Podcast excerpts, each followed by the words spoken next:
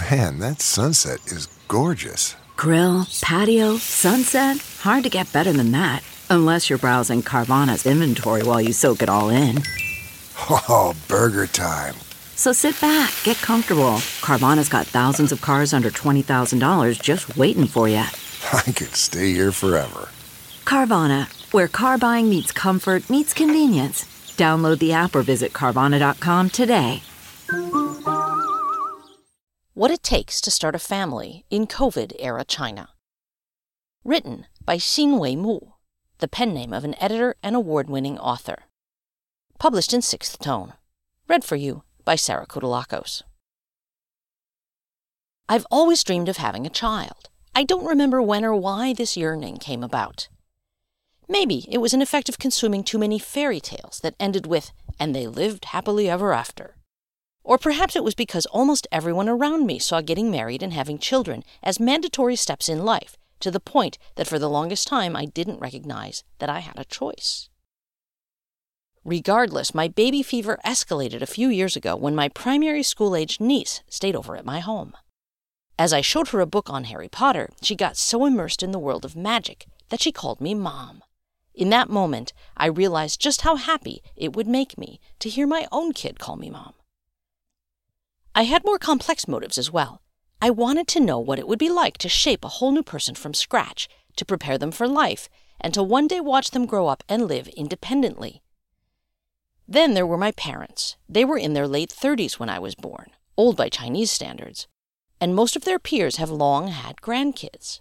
They tried to be tactful about it, telling stories about some friend's grandchild or the adorable toddler they met in the elevator, but as they approached their 70s, I realized that the clock was ticking. According to Chinese conventional wisdom, the ideal age to have children is surprisingly short. For women, it's between the ages of 25 and 29. This is far from absolute, but my friends warned me that a pregnant woman over 30 might face more scrutiny from doctors during medical checkups. Newly married at 27, I decided that I had two years to travel the world before I needed to worry about childbirth. On January 22, 2020, my husband and I moved into a new apartment in Shanghai. The next day, the central city of Wuhan went into lockdown. Softer shutdowns followed in cities nationwide, including Shanghai, and in March, China closed its borders to most international travel, putting my plans on hold. In the early days of the pandemic, many people joked that getting stuck at home for months was a perfect time to make babies. I wasn't so sure. A family friend had to deliver her child alone in the hospital, unaccompanied by her loved ones, due to the hospital's pandemic prevention rules. I feared finding myself in the same situation. I even began to reconsider my eagerness to have children. Is it responsible to bring a child into an increasingly dangerous world? COVID 19 will not be the last global pandemic. And as countries quarreled over the source of the virus and how to contain it, I realized that humankind wasn't uniting in the face of a common crisis. Instead, it was falling into conflict. Last year, as my self imposed pregnancy deadline approached, I still didn't have a satisfactory answer to any of my questions. But after a second winter of travel restrictions with no end in sight, I decided to start a family anyway. One factor that did not play a role in my choice was the country's increasingly pronatal family planning policy. After the two child policy failed to produce a lasting baby boom, Chinese policymakers and demographers have grown increasingly concerned about the country's declining fertility. Last year, China increased the birth limit from two to three children per family, and local governments nationwide are rolling out policies designed to make having children more attractive, including extended maternal leave, improved nursery services, and preferential mortgage terms.